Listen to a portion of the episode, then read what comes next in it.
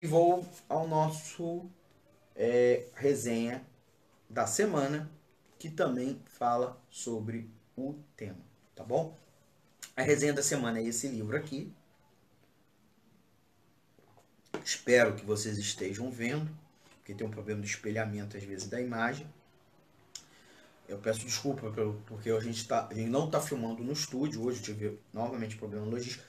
Estou aqui transmitindo da redação da Anota, Agência de Notícias Alternativa, tá? É... Tá aqui na escuta, eu queria aproveitar antes de falar do livro, a imagem está aqui para vocês.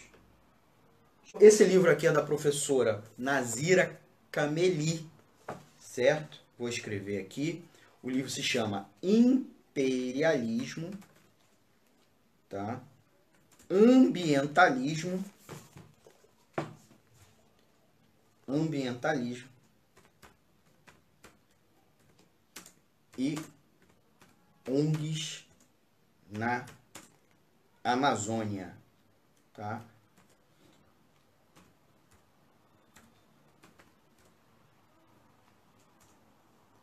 É, o livro é Imperialismo, Ambientalismo e ONGs na Amazônia, da professora Nazira Cameli, que é economista, mas fez mestrado, fez o doutorado em Geografia, então tem é, da, é do Acre, é amazônida, que nasce, quem vive na Amazônia, que nasce na Amazônia, amazônida.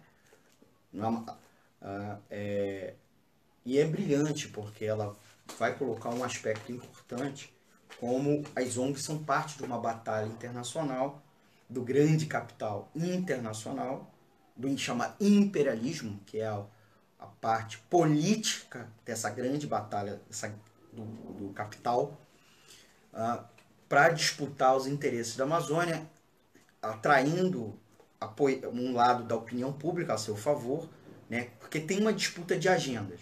Né? A agenda do capital duro, que degrada a floresta, que quer fazer mineração, pecuária. Tem um outro com um verniz de tecnologia, de é,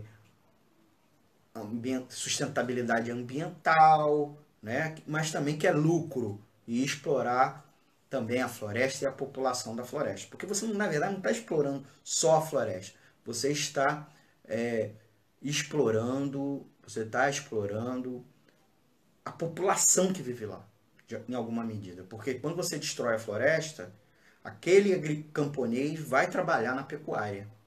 Aquele camponês, aquele agricultor familiar ribeirinho, vai trabalhar na mineradora tá? vai trabalhar na lavoura de soja. Então, ele, ela chama atenção para isso. E é claro, ela chama atenção é, por um aspecto relevante, que é o fato que a ONG, em alguma medida, são as únicas, são as únicas é, é, serviço que atende a população oferecendo oferecendo a, a saúde, oferecendo atendimento, porque o Estado, tá? o poder público, seja federal, estadual e municipal, é omisso, né? É omisso, tá? E é omisso, inclusive, por falta, não apenas por falta de dinheiro, mas deliberadamente, porque quer deixar aquela região empobrecida porque de certa maneira isso faz com que aqueles trabalhadores trabalhem por um salário menor, especialmente para o cara que tem um cap pouco capital, grande, que tem um capital limitado, né? o grande patrão, né? o, o latifundiário com pouco capital, que ele não tem condições de pagar um salário melhor. Então, você deixando aqueles trabalhadores pobres, né? então, trabalhadores po pobres, você obriga eles a trabalhar por um salário mais baixo.